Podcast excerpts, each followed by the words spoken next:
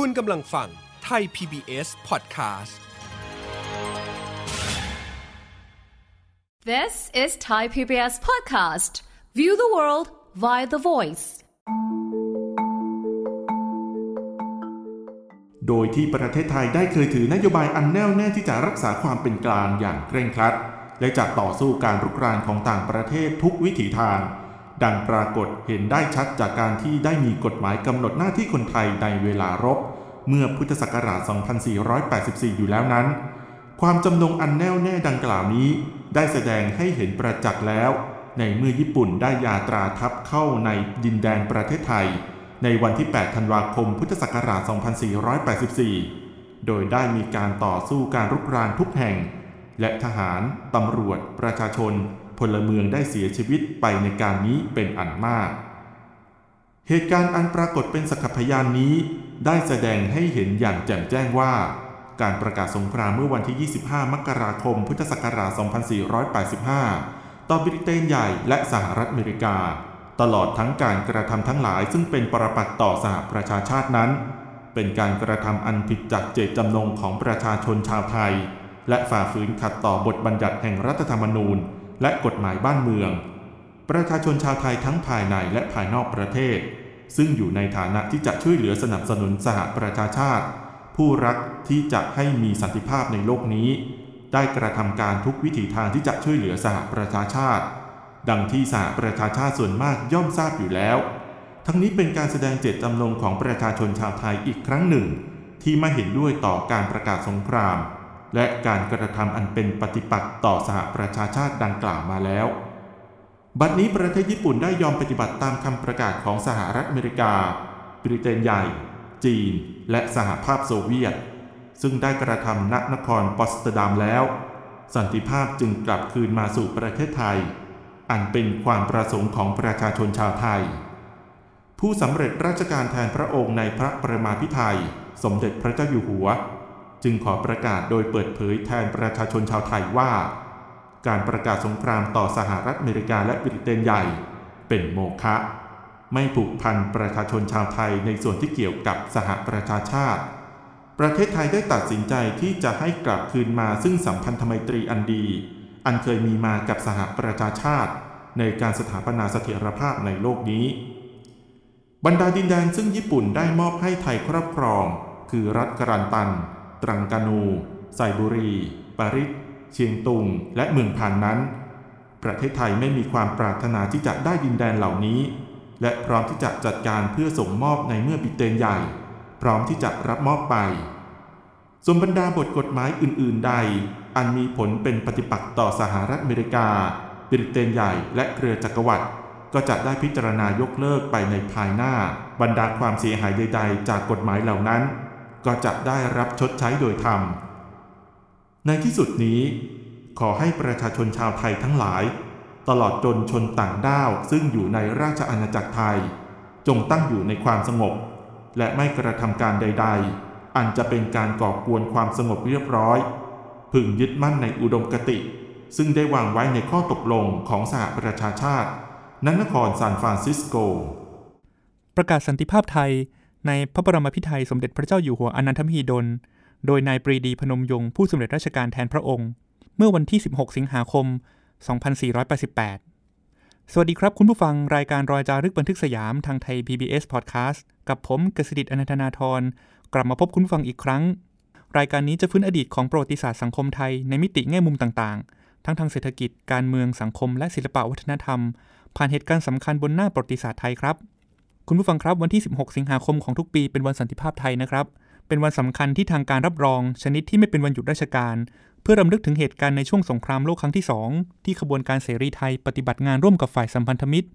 ทำให้ประเทศไทยไม่ตกเป็นประเทศผู้แพ้สงคราม ซึ่งหัวหน้าขบวนการเสรีไทย คืออาจารย์ปรีดีพนมยงค์ซึ่งขณะนั้นก็ดำรงตำแหน่งผู้สำเร็จราชการแทนพระองค์สมเด็จพระเจ้าอยู่หัวอนันทมหิดลด้วย คุณผู้ฟังครับวันนี้ผมอยู่กับรองศาสตราจารย์ดรชัยยันรัชกูล จากคณะรัฐศาสตร์และสังคมศาสตร์มหาวิทยาลัยพะเยา ซึ่งขณะที่อาจารย์ศึกษาอยู่ในต่างประเทศนะครับ มีโอกาสได้พบกับอาจารย์ปรีดีพนมยงค์อดีตหัวหน้าขบวนการเสรีไทย ได้สนทนาพูดคุยกับอาจารย์ปรีดีพนมยงค์ในหลายวาระด้วยนะครับ สวัสดีครับอาจารย์ครับ ครับสวัสดีครับ อาจารย์ปรีดีพนมยงค์ในความทรงจำของอาจารย์เป็นอย่างไรบ้างครับ ตอนที่อาจารย์ได้ไปพบท่านนะครับ มีภาพหลายภาพนะ ภาพที่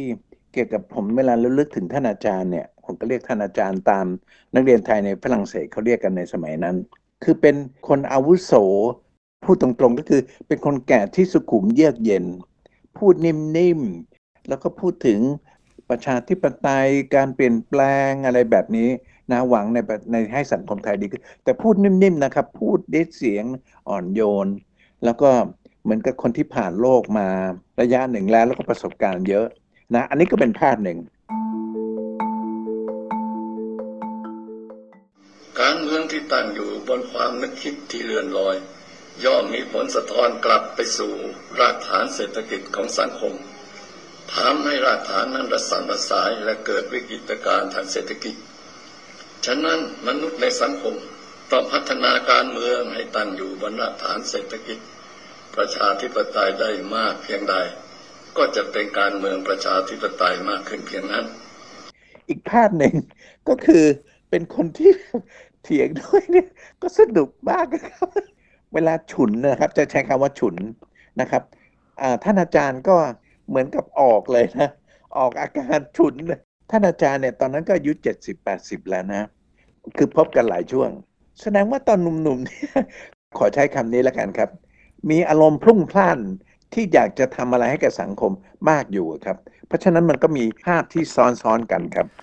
อาจารย์พูดถึงภาพอาจารย์ปรีดีเวลาฉุนเนี่ยนะครับเป็นภาพซึ่งผมไม่ค่อยได้ยินใครพูดเลยนะครับ ส่วนมากเขาก็จะพูดแต่ว่าอาจารย์ปรีดีเป็นคนสุขุม ใจเย็น เป็นผู้ใหญ่ใจดี หรือว่าเป็นนักวิชาการที่ดูมีมาตรน่าเกรงขาม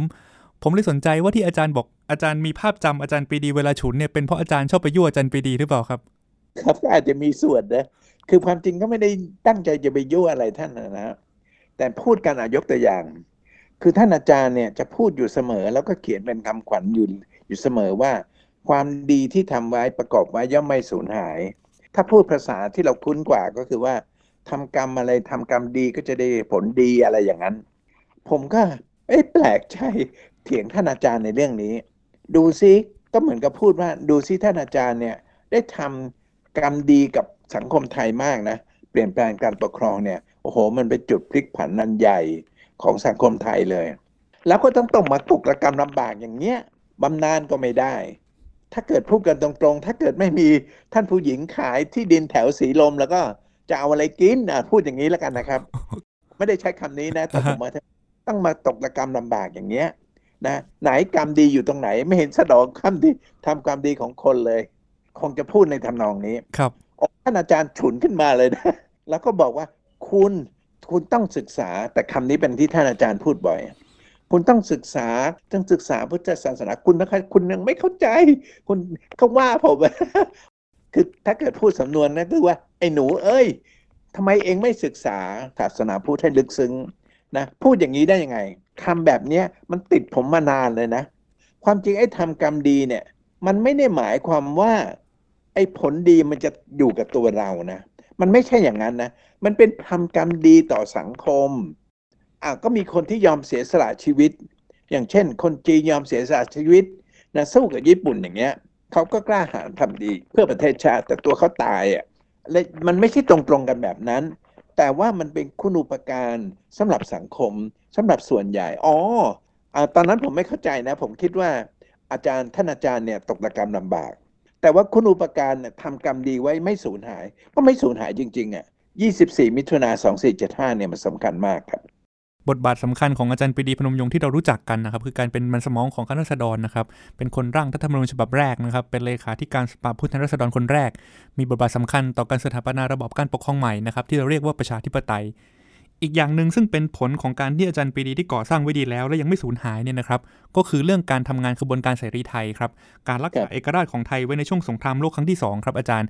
งานของเสรีไทยในทัศนะของอาจารย์นะครับมีความสำคัญอย่างไรบ้างต่อประวัติศาสตร์การเมืองไทยครับ วันที่ญี่ปุ่นบุกเนี่ยวันประชุมเนี่ยจอมพลปอซึ่งเป็นนายกเนี่ยไม่อยู่ในที่ประชุมนะฮะ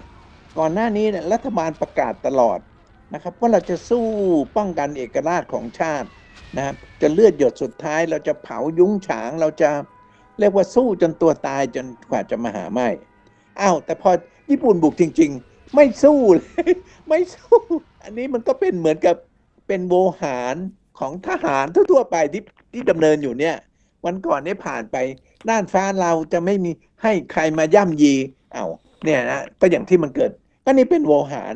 ก็แสดงไม่สู้ใช่ไหม ผมคิดว่าอาจารย์ปรีดีซึ่งตอนหลังก็มาเขียนถึงเรื่องนี้ว่าอัพเซตมากที่ญี่ปุ่นบุกแล้วแล้วจะทำยังไงอ่านายกรัฐมนตรีก็ไม่อยู่หนีประชุมอะพูดตรงๆคือหนีประชุมอ่าเราจะมาประเมินกันตอนหลังก็ได้ ว่าควรจะสู้ญี่ปุ่นหรือไม่ แต่ท่านอาจารย์เนี่ยก็คงจะไม่พอใจมาก ทีแรกก็คงจะเริ่มต้นจากนิดๆหน่อยๆก่อนไม่รู้จะทำยังไงนะก็เริ่มต้นที่ว่าเอาคุณจำกัด คุณไปติดต่อทางจีนไหมนะคุณจำกัดพลังกูลเนี่ยคือบังเอิญตอนนั้นน่ะ คุณครูฉลบฉลัยเนี่ยซึ่งเป็นภรรยาของคุณจำกัดเนี่ยผมก็ได้คุยครูฉลบฉลัยนี่ก็ก็ไปเที่ยวแมนเชสเตอร์นะครับ แล้วก็คุยกันคุยกันเยอะเลย เวลาเดินที่ถนนตอนนั้นมันมันหน้าหนาวด้วย ครูฉลบฉลายก็เล่าถึงคุณจำกัด เล่าถึงนู่นนเยอะแยะนะครับ แต่ว่ากลับมาที่กรณีนี้ก็คือว่าท่านอาจารย์เนี่ยก็คงจะมาทำยังไงดี ก็ขอให้คุณจำกัดเนี่ยไปติดต่อที่จีน แต่ก็ไม่ไม่ไม่ได้ประสบความสำเร็จนะครับ แต่ประเด็นก็คือว่าเริ่มต้นจากนิดๆหน่อยๆกับว่าทำยังไงดีทำยังไงดีก็คงจะคงจะอยู่ในหัวของท่านอาจารย์ตลอด แล้วก็ค่อยๆ ขยายขยายขยายไปจนกระทั่งถึงขนาดมีกองกำลังติดอาวุธนะไม่มาก ไม่ได้จำนวนเป็นหมื่นเป็นแสนอะไรขนาดนั้น แต่ก็นับว่าจำนวนนับร้อยนี่ก็นับว่าเยอะนะครับ แต่บังเอิญนี่ก็โชคดีที่ญี่ปุ่นยอมแพ้ก่อน ก็เลยมีคนเขียนว่า ญี่ปุ่นยอมแพ้ก่อนนี่ก็ดีมาก ไม่งั้นผู้หญิงไทยจะเป็นมากกระดิกเยอะครับ อาจารย์พูดถึงบทบาทของขบวนการเสรีไทยตั้งแต่วันที่ญี่ปุ่นบุกไทยนะครับ 8 ธันวาคม 2484 นะครับ แล้วก็มีการก่อตั้งขบวนการเสรีไทยที่อาจารย์ปรีดีพนมยงเป็นหัวหน้านะครับ ที่อาจารย์พูดถึงไปคุณจำกัดพลังกูลก็เป็นเหมือนเลขาธิการของขบวนการเสรีไทยนะครับ ที่ถูกส่งออกไปเพื่อติดต่อกับฝ่ายสัมพันธมิตรในต่างประเทศคือที่ประเทศจีนนะครับ แล้วก็มีการได้พบกับเจียงไคเชก มีการได้พบกับหม่อมเจ้าสุภสวัสดิ์วงศ์สนิท ซึ่งมาจากทางอังกฤษนะครับ เสรีไทยสายอังกฤษ อาจารย์คิดว่าการที่ขบวนการเสรีไทยสามารถรักษาเอกราชไว้ได้นะครับ มีความสำคัญยังไงบ้างครับอาจารย์คนรุ่นหลังไม่ค่อยรู้สึกว่างานของเสรีไทยสำคัญเท่าไหร่เลยครับ รู้สึกว่าเหมือนแบบบางทีก็ไปพูดว่าเป็น Siamese talk เป็นการพูดแบบเชื่อถือไม่ได้เข้าข้างสองฝ่ายอะไรแบบนี้ครับอาจารย์ อันนี้ก็ขึ้นอยู่กับการวิเคราะห์ทางประวัติศาสตร์นะครับ ว่าบทบาทเสรีไทยแค่ไหน เราจะรวมบทบาทของสหรัฐหลังสงครามได้หรือเปล่า เพราะว่าอังกฤษนะไม่พอใจนะครับ ที่ไทยไปประกาศสงคราม ฝรั่งเศสก็ไม่พอใจ ความจริงอาจารย์ปรีดีเนี่ยตอนหลังก็เคยพูดไม่ทราบว่าเขียนที่ไหนหรือเปล่า แต่เคยพูดว่าถึงยอมให้ญี่ปุ่นผ่านเนี่ยก็ยังพอทำเนา แต่มันไม่น่าถึงกับจะต้องไปประกาศสงครามกับฝ่ายสัมพันธมิตร ซึ่งอันนี้ในทางทั้งทั้งทางการทูตทางทหารเนี่ยมันเลวร้ายมาก มันเป็นการฉวยโอกาสที่จะบุกไปที่เชียงตุง บุกไปที่เขมรเสียมนาจพัตบองแบบนี้ มันไม่สมควรเลย เพราะฉะนั้นในแง่นี้เนี่ยเสรีไทยถึงไม่ได้มีบทบาททางทหาร ต่อสู้กับญี่ปุ่นด้วยอาวุธตรงๆนะแต่ว่ามีคุณูปการมากในทางการทูตซึ่งสามารถจะไปอ้าง ไม่ใช่อ้างกับอังกฤษนะครับ อังกฤษก็ไม่เชื่อหรอก แต่อ้างกับสหรัฐ อันนี้เป็นประเด็นสำคัญกว่านะอ้างกับสหรัฐ แล้วสหรัฐเนี่ยก็คงจะไม่ถือสาอะไร เมื่อมองย้อนกลับไปเนี่ยว่าสหรัฐเนี่ย ก็มีจิตใจดีหมายว่ามีแนวนโยบายต่างประเทศเนี่ยซึ่งอุดหนุนเรื่องประชาธิปไตย แล้วก็อยากจะช่วยประเทศเล็ก ๆต่างๆ อันนี้ผมว่าเป็นคุณุปการที่เรียกว่าหนักแน่นสำหรับขบวนการเสรีไทย พูดซ้ำอีกทีก็คือว่าไม่ใช่ทางอาวุธ ไม่ใช่ทางการต่อสู้ทางทหารอ่ามันมี free movement เนี่ย เช่น Free Polish Movement นะ Free Czech Movement ในตะวันออกในในยุโรปตะวันออกเน้นสู้จริง อันนั้นสู้กับเยอรมันเรียกว่าถึงเลือด คนตายเป็นเป็นแสนเป็นล้าน คุณูปการของ Free Thai Movement ไม่ได้อย่างนั้นนะแต่มีคุณูปการทางทางการทูตครับ ขยายความจากที่อาจารย์ชยันพูดไปนะครับ เมื่อญี่ปุ่นบุกไทย 8 ธันวาคม 2484 แล้วนะครับ ในชั้นแรกรัฐบาลจอมพลปอก็ให้ญี่ปุ่นเดินทัพผ่านได้นะครับ ยอมให้ผ่าน หลังจากนั้นก็เหมือนจะเป็นร่วมลุกร่วมลบกันเนี่ยนะครับ จนถึงที่สุด 25 มกราคม 2485 เนี่ยรัฐบาลจอมพลปอก็ประกาศสงครามกับอังกฤษแล้วก็สหรัฐอเมริกานะครับ แล้วก็ในขณะเดียวกันเนี่ยนะครับ หลังจากที่ญี่ปุ่นบุกไทยได้ไม่นานนะครับ อาจารย์ปรีดีพนมยงก็ก็ถูก เคลียออกจากคณะรัฐมนตรีนะครับก็ไปเป็นผู้สำเร็จราชการแทนพระองค์ แล้วก็ทำงานกระบวนการเสรีไทยอย่างเต็มที่นะครับ เพราะฉะนั้นผลงานสำคัญที่กระบวนการเสรีไทยทำไว้ในการประกาศสันติภาพเนี่ยก็คือการที่ยืนยันนะครับว่าสถานะของการประกาศสงครามเนี่ยเป็นโมฆะเสมือนหนึ่งว่าไทยไม่เคยประกาศสงครามเลย จะได้ไม่ตกเป็นประเทศฝ่ายที่แพ้สงคราม อันนี้ก็เป็นผลสำคัญจากการทำงานของกระบวนการเสรีไทยนะครับ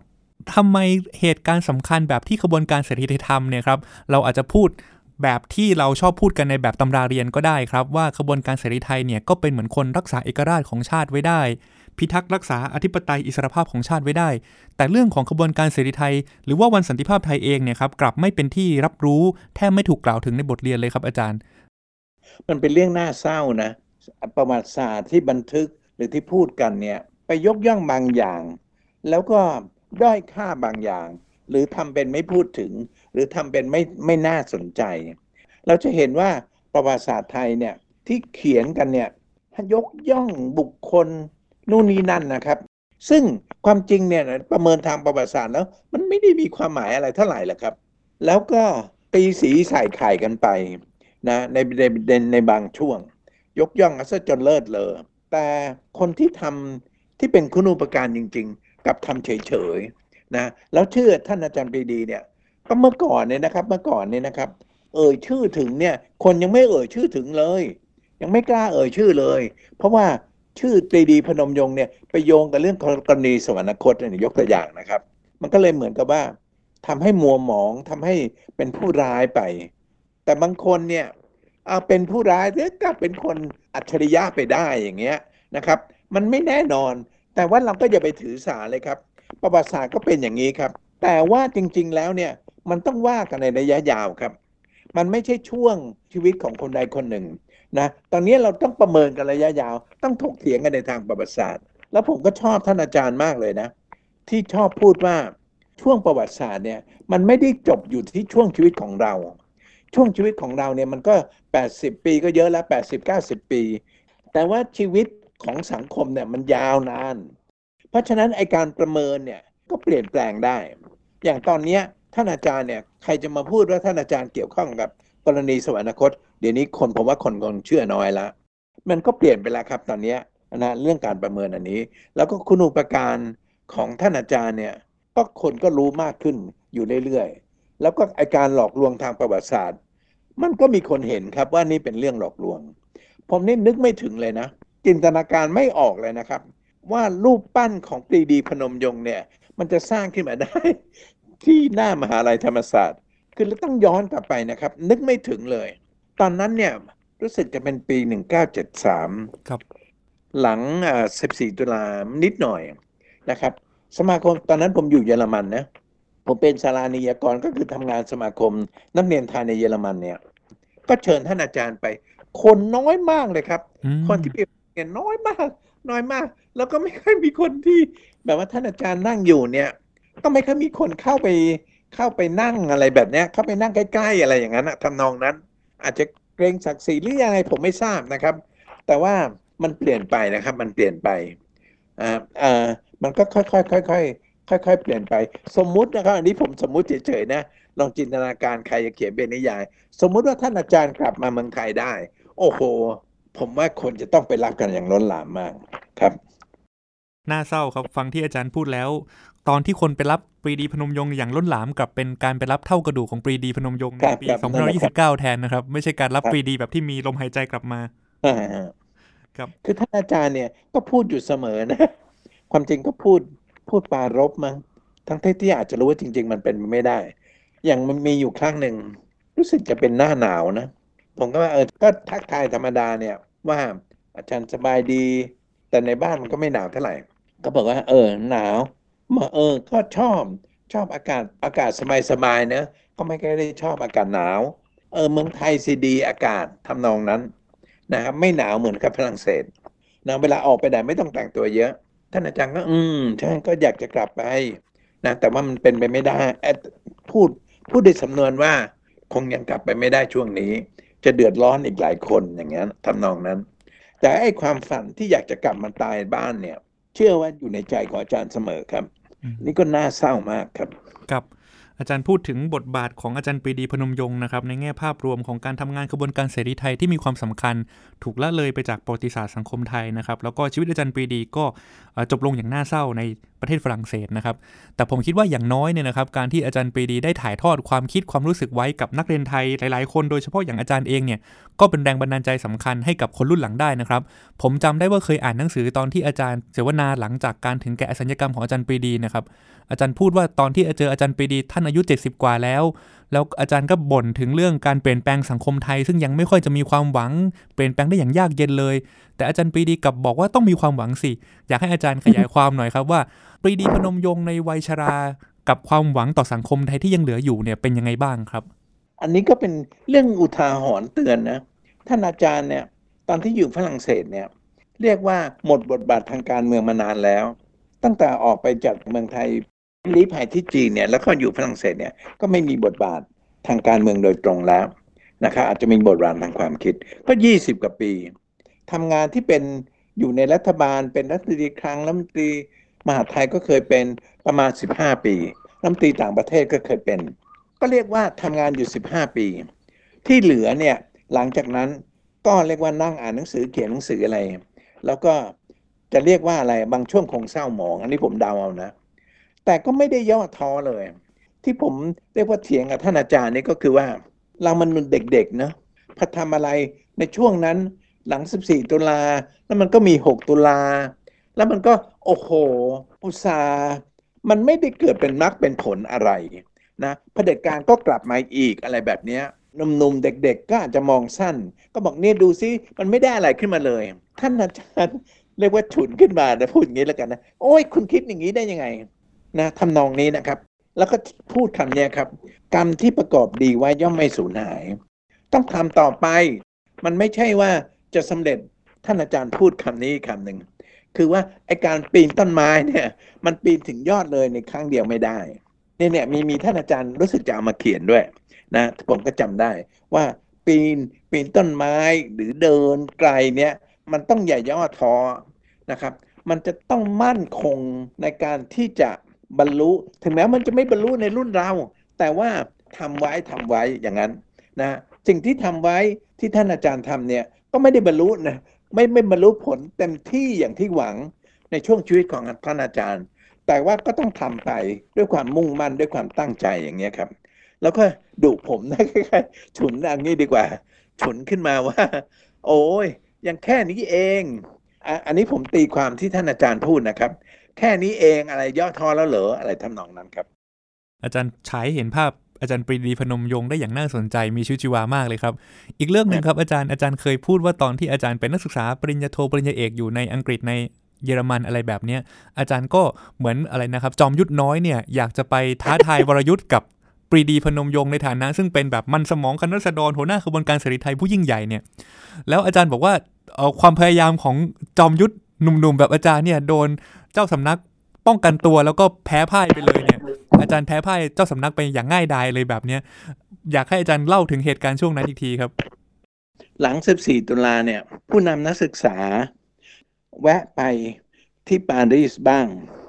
นะครับ แล้วไปสนทนาเจอกับท่านอาจารย์บ้าง บางทีเขียนหรือพูดหรือพูดในเมืองไทยเนี่ย ก็มีการวิจารณ์ 2475 บอกว่าไม่ใช่เป็นขบวนการประชาชน ไม่ใช่ว่าเป็นแมสปาร์ตี้ที่จะระดมคนมาหาต่อสู้กับระบบเก่า แล้วก็วิจารณ์คณะรัษฎรว่าทำอย่างเงี้ยมันถึงพ่ายแพ้ไม่มีน้ำยา ยุทธศาสตร์ผิดว่างั้นเถอะความจริงเรื่องนี้ท่านอาจารย์ก็โมโหมากนะฉุนมากนะ ว่าไม่ได้ศึกษาถึงสภาพประวัติศาสตร์ของเมืองไทย ว่ามันเป็นไปได้อย่างไร ก่อน 24 มิถุนาเนี่ยจะไประดมพล ไปปลุกระดมชาวไร่ชาวนากรรมกรขึ้นมาต่อสู้ มันเป็นไปไม่ได้ แล้วก็ที่ทำเนี่ยทำเป็นเอาทฤษฎีมาตั้ง ซึ่งท่านอาจารย์บอกว่า อันเนี้ยเป็นสูตรสำเร็จตั้งแต่หลังท่านอาจารย์ใช้คำว่าสูตรสำเร็จ โอ้ผมนี่ประทับใจมากนะครับ ว่าอ๋อไอการพิจารณาหรือวิเคราะห์ประวัติศาสตร์เนี่ยมันต้องเป็นกรณีเฉพาะเฉพาะของสภาพของความเป็นจริงในช่วงนั้นๆ ไม่ใช่เอาสูตรสำเร็จมาตั้ง แล้วผมก็เถียงเถียงเรื่องนี้กับท่านอาจารย์ด้วย แล้วท่านอาจารย์ที่แบบที่เถียงมากกันหน่อยก็คือว่า คือตอนนั้นผมไม่ค่อยพอใจเมาเซตุงนะเมาเซตุงอะดูซิคนตายไปตั้งเยอะแยะในการต่อสู้ปฏิวัติจีนอะแต่เมาเซตุงสบายตอนหลังก็มากินโต๊ะจีนอะไรเงี้ยท่านอาจารย์ฉุนขึ้นมานะ บอกว่าคุณไม่รู้คุณต้องศึกษาจะเข้าค่ายขันนี้นะ รู้ไหมว่าลูกเมาเซตุงก็ตายไปในการปฏิวัตินะแล้วเมาเซตุงนะต้อง sacrifice อะไรหลายอย่างมากตอนที่เดินทัพทางไกล แล้วก็ไม่รู้หรอกว่าตอนนั้นจะชนะหรือไม่ ก็ย้ำอะย้ำบอกให้ไปศึกษาให้ไปศึกษา ไม่ใช่พูดแบบพูดไปเรื่อยอะซึ่งอันนี้ท่านอาจารย์ก็ฉุนกับคนอื่นๆเหมือนกันนะคนที่ไปหาท่านอาจารย์เนี่ยหลัง 6 ตุลามั่งหลัง 14 ตุลาเนี่ยในกอไปก็พูดอย่างเนี้ยถามอย่างเงี้ย ในขอไปอีกไม่กี่เดือนต่อมาอ้าวอย่างนี้อีกละอ้าวในคอไปอีกอ้าวอย่างนี้อีกละนะท่านอาจารย์ก็ไม่ศึกษาไม่อ่านไม่ศึกษาไม่ไม่รู้ข้อเท็จจริง แล้วก็พูดลอยๆ อันนี้ท่านอาจารย์ฉุนมากนะครับอาจารย์พูดได้อย่างน่าสนใจนะครับ การศึกษาประวัติศาสตร์เราจะเอาสูตรสำเร็จมาใช้ไม่ได้นะครับ เราต้องอืมศึกษาพิจารณาข้อเท็จจริง เฉพาะกรณีไปนะครับ แต่ก็น่าเสียดายนะครับ เรื่องของขบวนการเสรีไทยเองอาจารย์ปรีดีพนมยงค์ก็เขียนหนังสือไว้ ไม่มากเท่าไหร่นะครับ อาจจะมีโมฆะสงครามซึ่งเพิ่งเอามาพิมพ์ตอน 70 ปีวันสันติภาพไทย ที่เป็นบันทึกของอาจารย์ปีดีที่ดูจะเป็นกิจลักษณะหน่อย แต่ว่าเรื่องยาวๆท่านก็ไม่ได้เขียนไว้เท่าไหร่ อาจารย์ครับ แล้วคนรุ่นหลังเนี่ยครับคนในปัจจุบันซึ่งอาจจะไม่ได้รู้จักประวัติศาสตร์ขบวนการเสรีไทย หรือว่าวันสันติภาพไทยเป็นอย่างดีเนี่ย เราจะรำลึกนึกถึงขบวนการเสรีไทยยังไงดีครับ อาจารย์ ผมว่าจิตใจที่ที่ไม่ยอมแพ้ง่ายๆอะเอางี้ อันที่มันยากนะสำหรับคนไทยซึ่งไม่ได้ผ่านความยากลำบาก ในประวัติศาสตร์เนี่ยยกตัวอย่างของบางประเทศเนี่ยในเวียดนามหรือในโปแลนด์เนี่ยซึ่งคนผ่านความทุกข์ยากมามาก ต่อสู้มามากเนี่ยการที่จะให้คนรู้สึกไม่ยอมแพ้เนี่ยนะง่าย ๆเนี่ยมันเป็นคือมันเป็นไปได้อะมันเป็นไปได้ง่ายกว่า แต่สำหรับคนไทย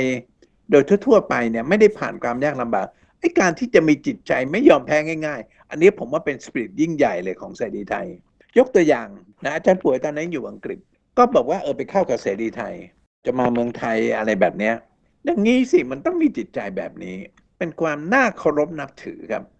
ถึงแม้ว่าเราจะไม่ต้องไปตายในสนามรบ ถึงแม้เราจะไม่ได้ประจันบานกับชาติที่เป็นอริราชศัตรูบุกมา แต่ว่ามันเป็นสปิริตที่ยิ่งใหญ่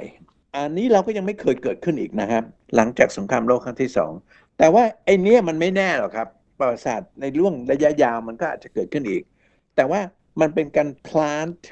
เป็นการปลูกฝังสปิริตและถ้าเกิดต่อไปในอนาคตนะครับ มันมีเหตุการณ์ทำนองนี้ทำนองสมมุตินะครับ สมมุติเราจะระลึกถึงเสรีไทยครับ เราจะระลึกถึงขบวนการนี้ ซึ่งอาวุธก็น้อย